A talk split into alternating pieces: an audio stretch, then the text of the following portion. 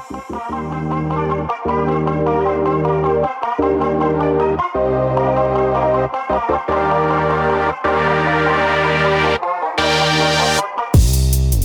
and welcome to Associated, the podcast making venture capital more accessible. In this episode, we're going to talk about how Emma got her role at the Fair by Design Fund, her insights on impact investing, and her hottest tips on events for early stage investors. I'm your host, Lois, and I'm joined by Francesca today. Hi, Lois. Hello. And this week we're joined by Emma, who is the investment manager for Fair by Design at Ascension Ventures. Thank you. Thank you for having me. So, I thought we'd kick off with Emma telling us a little bit about Ascension and Fair by Design. Yeah. So Ascension has done yearly EIS and SEIS um, funds for a few years now. It was focused on digital media traditionally, but now it's kind of quite a diversified portfolio. Um, and a few years ago, they bid for uh, this fund called Fair by Design, and um, it was originally an idea uh, kind of created by the two main LPs of the fund, so Joseph Rowntree Foundation and Big Society Capital. Um, they kind of wanted to find a way to use impact investing to to kind of make a real dent into something in the UK, and they found that the poverty premium was something where you could really use um, scalable tech solutions to make a dent in it. So they they created this fund idea, and Ascension Ventures bid for it um, two years ago and won it. So that's when I joined. So, what's your role at Fair by Design? So I am the investment manager for the fund. So basically, I kind of run anything that's to do with fair by design. So deployment of capital uh, at the beginning of it, um, we needed to do a bit of fundraising as well. So we took it from eight million to ten to be deployed over the next uh, well two and a half years now because we've been going for a year and a half. Um, and I mean, it's a kind of wide range of responsibilities, but Fair by Design is kind of it's firstly a venture capital fund and then an impact fund. So, you know, the usual venture capital uh, kind of structure is that you're doing your deal flow first. You're you're spending a lot of time finding um, startups to fit the fund thesis, um, and you have to manage anything to do with the kind of due diligence process. You have to sell it internally. You have to bring it to IC. Um, and then there's the whole kind of operational aspect as well, which we cover. I mean, I have to say that as a small VC, we are quite lean in our structure, so that won't always be the case with all all VCs. You'll have kind of separation of roles, but I kind of um, yeah probably do do do all of that um, with help from from my associate Luke. Um, but yeah, so so the operations, the deal flow, the portfolio management aspect as well. We will sometimes um, take board seats when we think it's practical and necessary. We kind of take a, a, quite a practical view on it because we just you know, we we can't always be on there. If there's a lead investor already, we'll let them you know have the board seat and just keep board observership. But when when we do take a board seat, we have quite an active portfolio management role in this, um, and that you know involves quite a lot of connections. Um, you know, always they're always fundraising, so always making sure they're they're plugged in the the right ecosystem for them to bring them to Series A successfully. Um, so yeah, there's that's the whole kind of um, I suppose traditional VC side of it, but because it's an impact fund, it's got a whole other set of governance and obligations attached to it. So um, there's a, an impact report we have to produce um, regularly, so twice a year. So that means we have to collect KPIs, social KPIs from the startups. What is a social KPI? So imagine, uh, well, one of our one of our startups, for example, um, is uh, Incuto. They're a they're a SaaS platform for credit unions, basically, um, and you know one of the it's it's quite difficult to measure their impact because they're a B2B model and they they they are making it easier for credit unions to compete with the payday loan market basically so from a poverty premium perspective it's I suppose, improving the infrastructure um, for uh, low income households and improving access to credit. So, I guess the social KPI would be to measure as precisely as possible the the impact of Incuto's service on on the end user's access to to financial services. And one way we're trying to do it is, you know, uh, to measure how many loans Incuto's system has given out and try and estimate you know how many of those would have actually gone to the payday loan market had they not used it. It's very difficult to do um, and we try to get as close as possible to this. So it will be reporting on kind of basic measures of numbers end user you know number of end users on the platform but it's also trying to essentially measure the attribution of the Incuto service on the end user um, which is quite complex sometimes. But that's that's a kind of well-known challenge for the whole impact investing industry.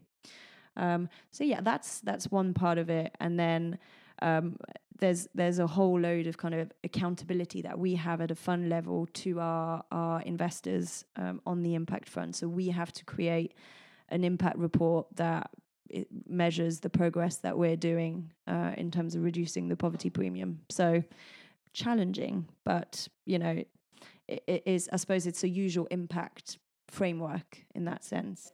I think that that's really interesting in the social vein in VC is definitely growing at the moment. Um, I just wondered, like, how much was that social side a factor in you sort of deciding that you wanted to work for the Fair by Design Fund?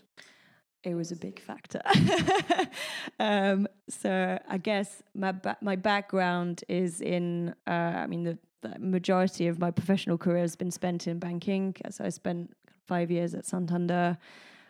Kind of realized it wasn't what I wanted to do. You know, the usual kind of mid twenties life crisis of what am I doing. Um, so I started to research the industry a little bit, and I thought, how can I use my skills in finance to kind of you know, make a bit of a more of a social impact. Uh, and impact investing was the kind of it. W- it was still really niche at the time, but it was emerging. So I I researched it a lot. Um, I kind of took a break, went traveling for a bit, and then I started working on the charity side of of impact, which was working for a consultancy, helping charities become more sustainable. Um, and I got really frustrated by it because they were moving. That world moves really slowly.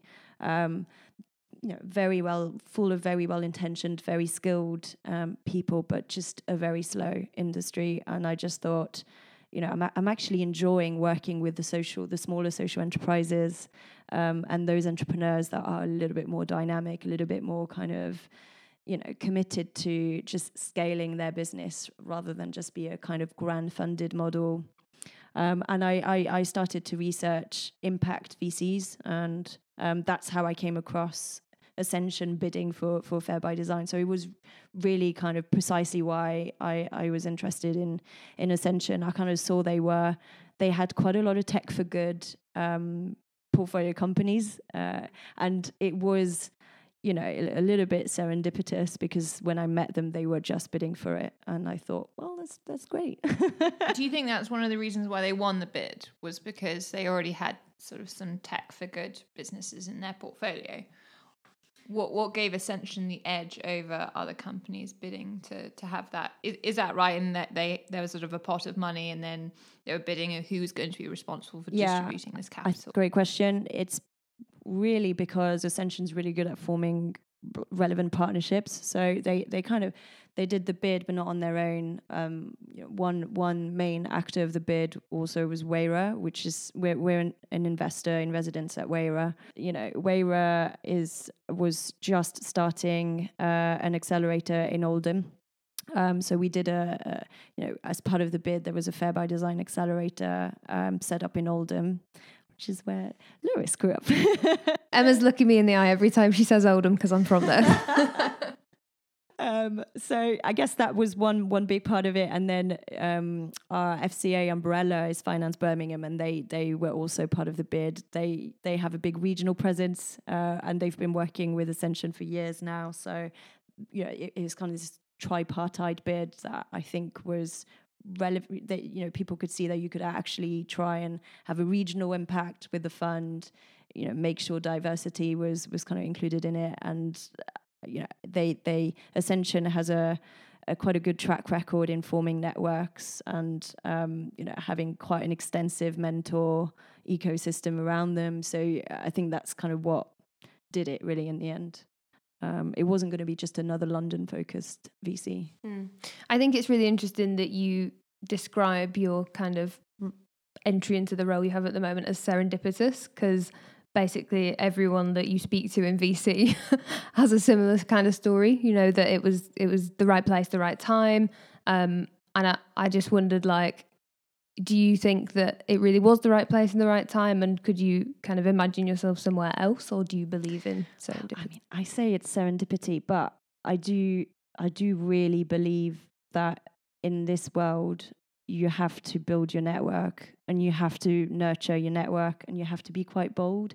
I mean, you know, it's partly serendipitous, but also partly I, I was researching for a very long time, you know, who Big Society Capital, who the main LP for the fund is, who which funds they were invested in, um, who they were working with. I was kind of, you know, Googling which funds had tech for good um, investments in their portfolio who was playing in the seed investment world. And I kind of looked up, you know, you have to be a little bit bold about this. I looked up who were the people uh, in charge of these funds on LinkedIn and just message, you know, message people. I, I met with Mustard Seed. I had, you know, lots of conversations with Ascension. Like, eh, you know, it, it that's how I kind of ended up getting the role. It was right place, right time, but I you know, I, I you kind of put yourself in yeah. the right place, the right time. Yeah, yeah, exactly. I totally agree with you. Um, yes. So I think you know, if I had any advice for for someone who's trying to get into the space, is just be bold about building your network. Um, also, a little bit of a trick I think is to research who has just raised a fund because if, if you just subscribe to the you know to TechCrunch or other kind of tech journals, any any time you know someone's announced a successful fundraise, the likelihood is that they're in kind of you know full hiring mode, and that's when you need to kind of you know get in there as soon as possible. Um, and you know make yourself useful research the portfolio kind of potential if they're if if they're going to be fundraising for something you know research um, what the lps are looking for etc so it's kind of adding value um, and trying to guess when the budgets are going to become available because between fundraising, not a lot of budget is available for hiring in VC, and that's part of the problem, mm. I think. Yeah, I think that's particularly good advice for people who maybe aren't in the investment world already. So, how can you start to prove your value if you don't have tons of relevant experience already? Yeah, agree. Awesome. And I, I actually want to pick on a point that you made, which is, you know, your, your point of doing the research is you know, helpful tip. I didn't realize that you have to do an impact report because I've never worked on in sort of the impact VC side. Um, you know, in terms of the brief that you have to go after, I, I remember you telling me that it was it's quite niche, super niche, and that's perhaps something that you you need to know when going into is is this something that actually you're passionate about? Could you tell us a bit more about um, Fair by Design's niche brief? Love it. It's very niche. Um, so I guess the Bible, the, the, the, kind of facts behind it is uh, coming from Bristol University research. Uh, they've done it a couple of years ago, and they found that um, so 20% of um, households in the UK are considered as low income, and I think that's defined as sub 16k per year, but don't quote me on that. I, th- I think that's the statistics, but um, they found that these households tend to pay more for, for goods and services across the board just, just because they're low income. And that operates across sectors. So energy is one big one where, you know, for example, you'll pay a lot more uh, if you're on a prepayment meter than if you're on direct debit, and there's absolutely no sense for it. Um, in the fintech world, it's anything to do with with the payday loan market, um, you know, predatory lending, but also people with thin files, so not enough data to actually be able to access affordable credit. Um, in the insurtech world, it's to do with again lack, you know, lack of accurate data, uh, legacy systems which make prices really non-transparent, etc. So, so um, insurance is not trusted, uh, sometimes overused, or or you know people don't don't insure themselves at all. Um, and depending on where you live, if you uh, if you live in a relatively you know if in an area where, for example, there's a lot of crime, your insurance will be a lot more expensive. Um, transport is a big one actually, and I've I've found out more about it recently outside of London you know some people have to take taxis every day to get to work because um, there's no there, no relevant bus routes.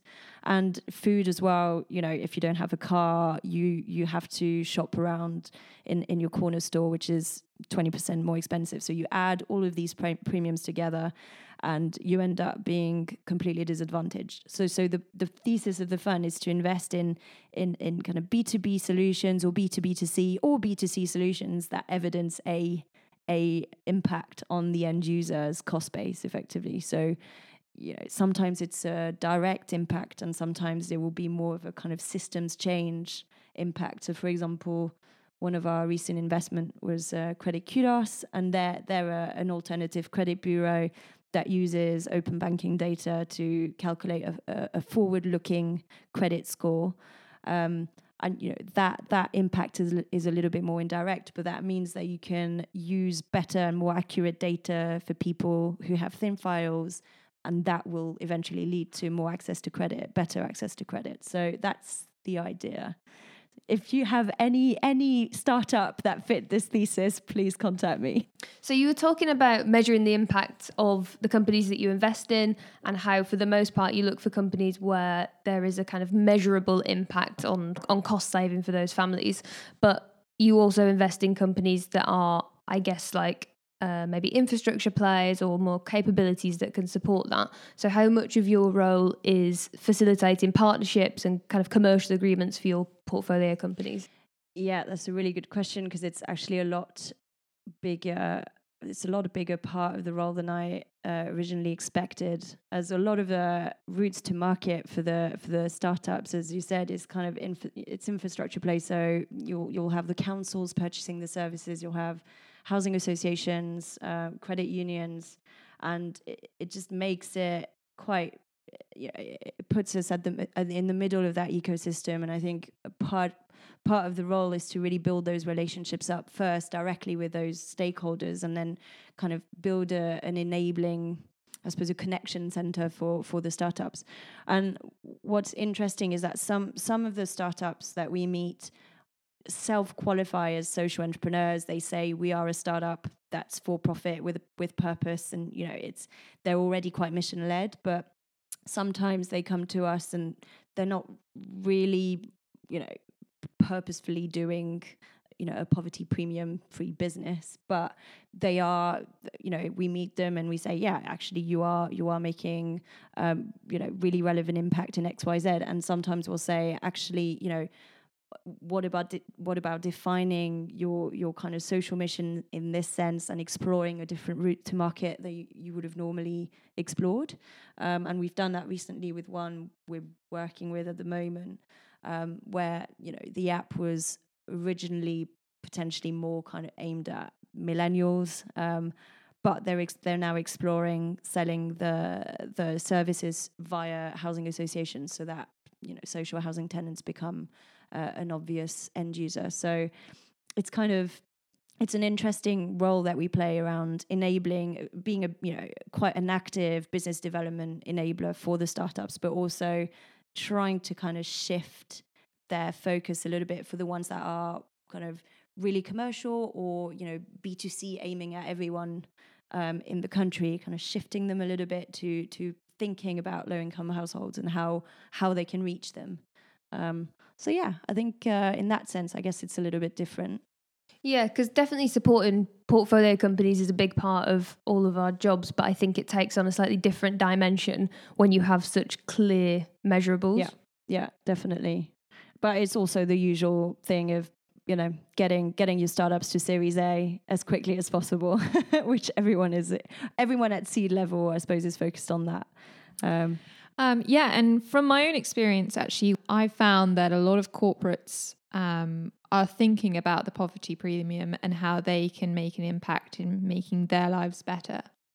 And one of my favorite companies is WageStream, but Emma, you could probably describe what they do much better than I can. Um, so WageStream is a way of streaming your salary as you go. So you can, um, if you're a shift worker, you can draw on your earned wages pro rata, basically. So you, you can draw on, say you've you've worked a pret shift for two weeks, you can draw on, um, I think eighty up to eighty percent of two weeks worth of shifts for a flat fee of one pound seventy five. So very cheap and allows for cash flow smoothing basically which is which is what you know vulnerable households and gig economy workers tend to suffer a lot from the lack of access to cash flow.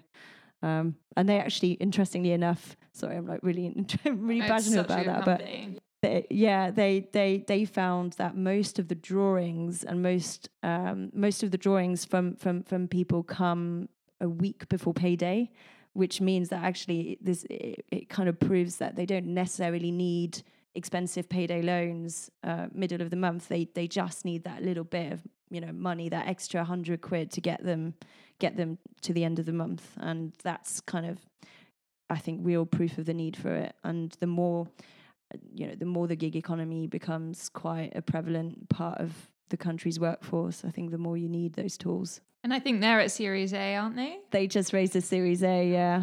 Did they raise? They've raised 15 million from uh, Balderton and Northzone. Uh, they did it together, and they raised quite a big faci- uh, debt facility uh, from Shawbrook Bank on the back of that. So I think in total they raised 51 million. They say they raised 51 million, but it's a lot of his debt. That is so cool. And you kind of found them as they were just sort of starting out. Is that right? I think Yeah. that's that's Yeah. exciting of being an early stage investor. Is it? I mean, uh, it's Peter, isn't it?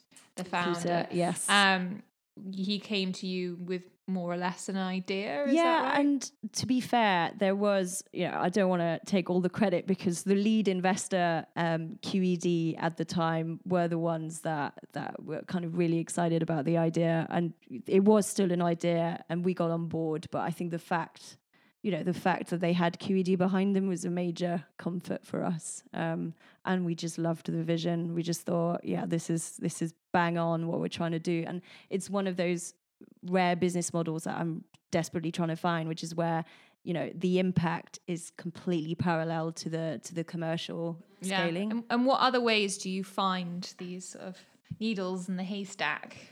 Um, just a bit of a mix, really. So you know, there's probably relatively speaking fewer inbounds than um, a, a, traditional VC fund that's not necessarily thesis focused. So we have we have to do a bit more digging, I think, than the average VC.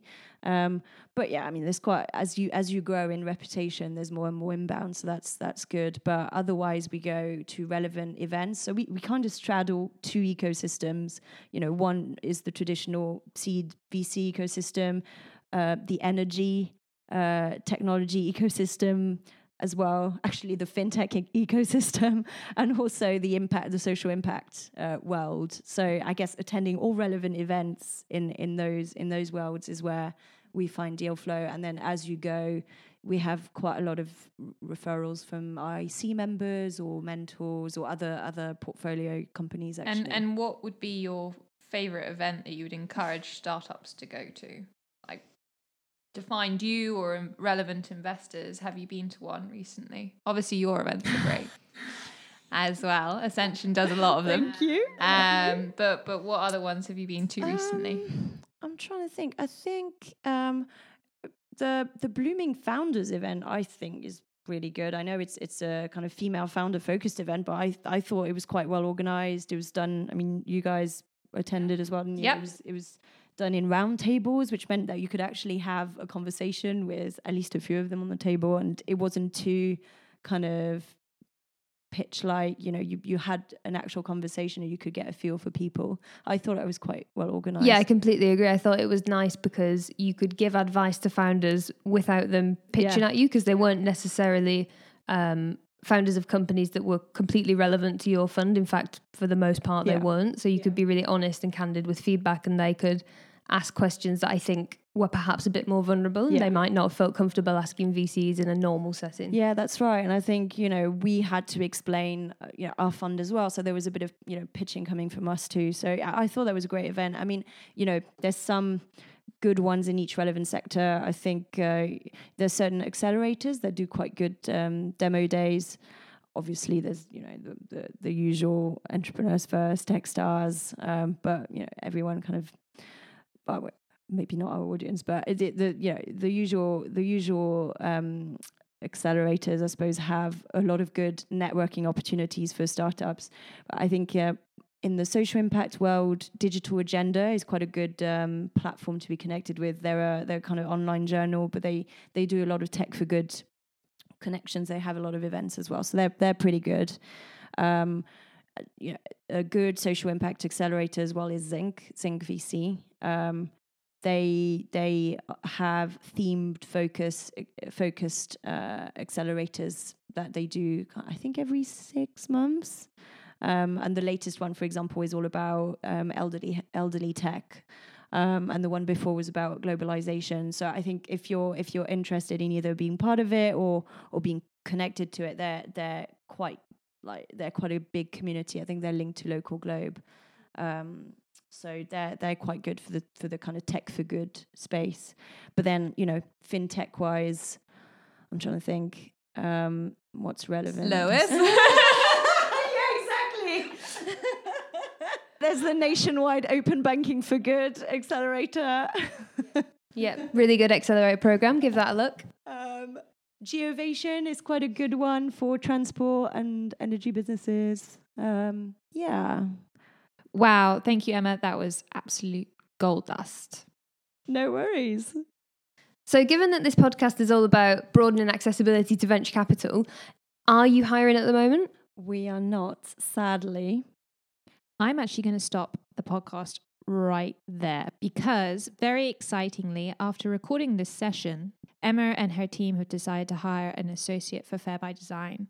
So, if you want to find a little bit more about the role, check out the Ascension Ventures website and apply there as soon as you can. But first, keep listening to this podcast, especially if you're looking for a role. Trust me, it's an absolute must. So, now back to Lois. That's a shame. But if you were to be hiring, what would you be looking for? I think that because Ascension is still a relatively small company, I mean, you know, we're a startup effectively in terms of full time people. I think, I think we're seven full time people, and then you know, there's a whole host of venture partners, mentors, you know, people like the network linked to us. But in terms of actual kind of core team, um, we're quite small, so we need someone who will be able to be very agile, but in all sense of the word. I think you need to kind of accept that you have nowhere to hide. You know, it's okay to make mistakes, but I think trust is a being able to trust someone and therefore being quite emotionally intelligent is quite an important aspect of the role.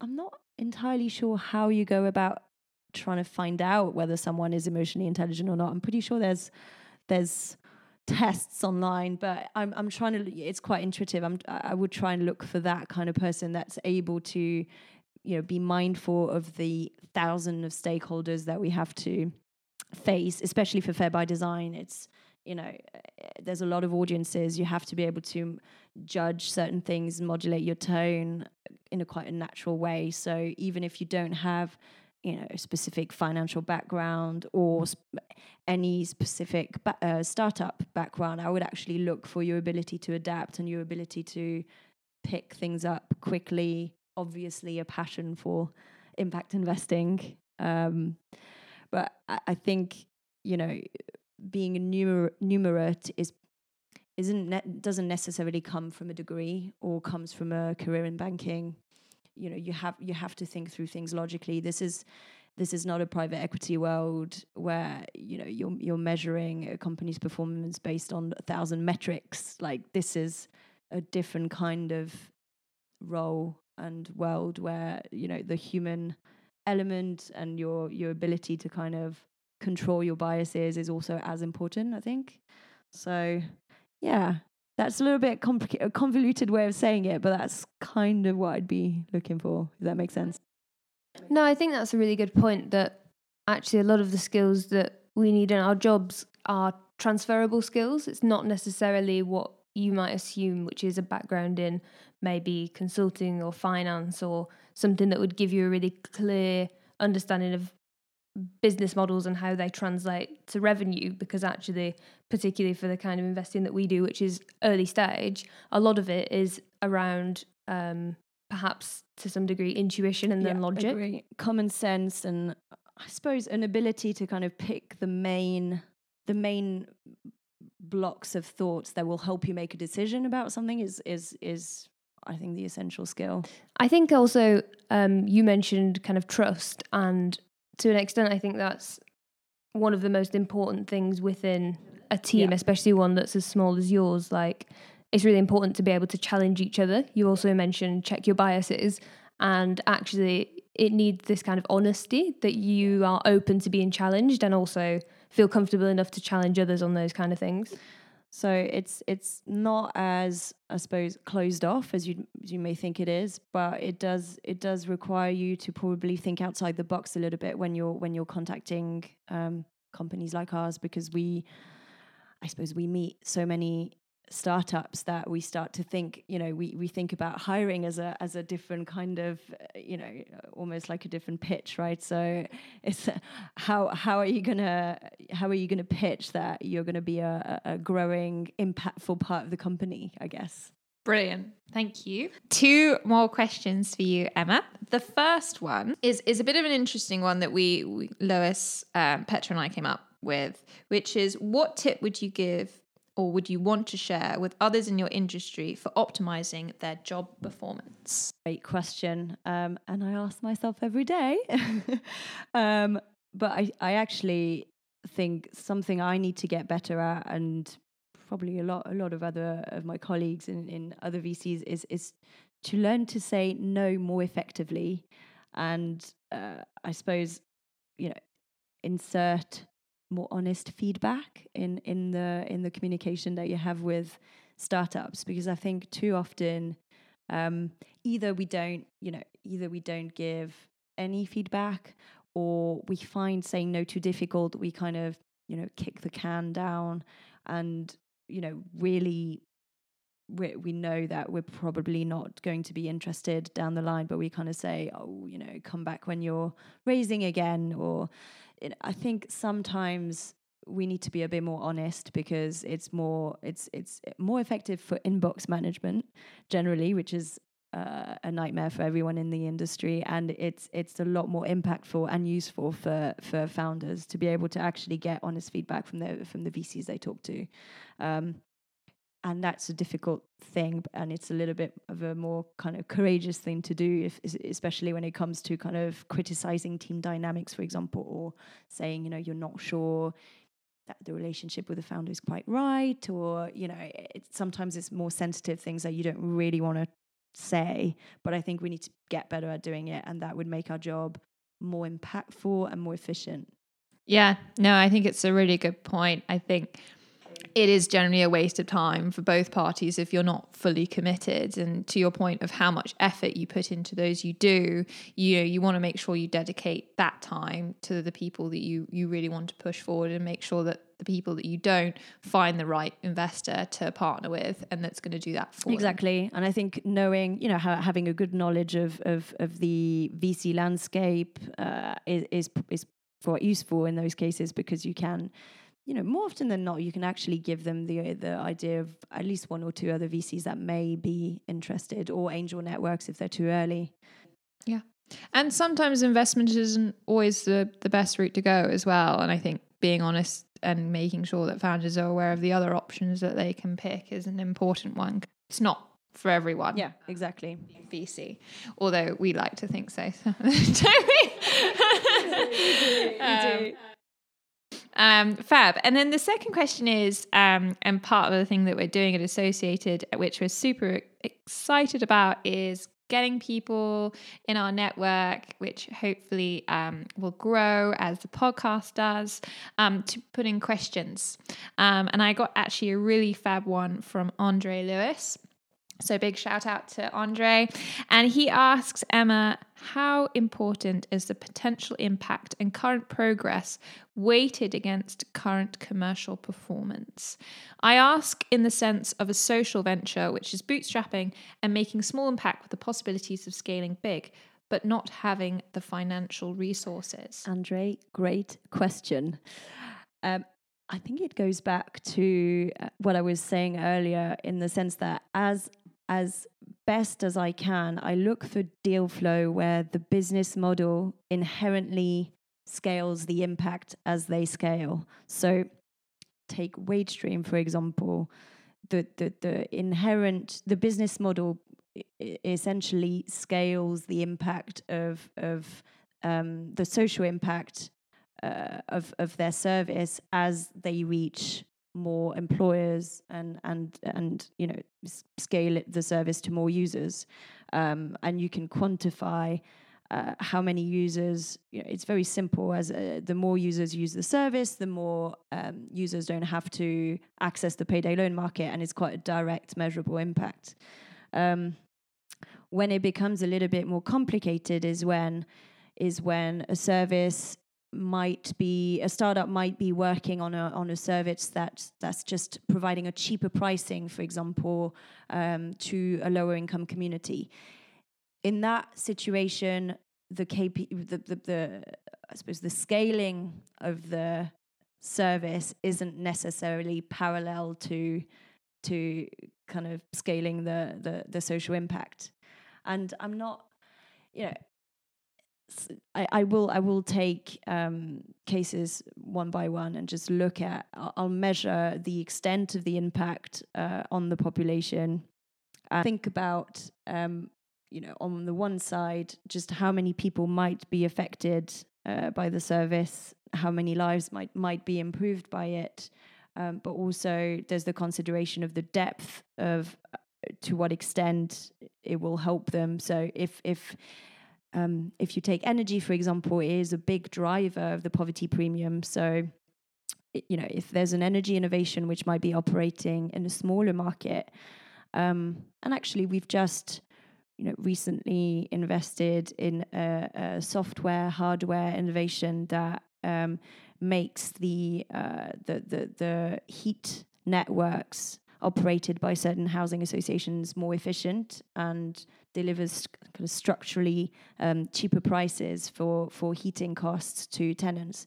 You know, as an example, that arguably is a is a smaller market. We are we are the lead investor in this round is going to take them um, to Europe. So you know th- th- there's that side, but but just scaling into the UK HA market arguably was was fairly small and and heat networks is small but the energy premium is very very is a big portion of the poverty premium. So we thought you know actually uh, taking into account you, you just have to look at the likelihood of them being able to scale in in um, international markets which i thought okay they've got this this lead investor on board that's going to really help them.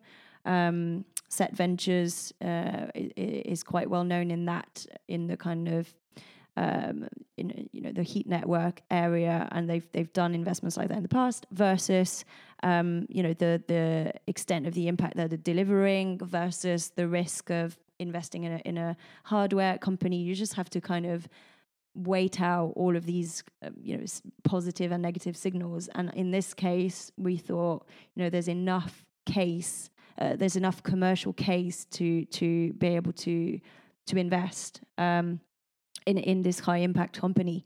But if if you are if I'm meeting a startup where the in- impact on the poverty premium is probably marginal. It may be a highly impactful business, but it might be a marginal impact on the premium, and the the scaling strategy is a little bit dodgy, or you know they're a little bit slower in their growth forecast or you know they're not evidencing a validation of their commercial proposition then we won't we will have to look at it like a traditional vc would look at it um, so it's not a black and white response, and it's not an easy response. Um, but it, I guess it's a good thing that our, our fund has a really specific thesis because we that helps us measure how much we need to kind of care about a business plan or not. If if the thesis is really targeted by the business model, we will try and help.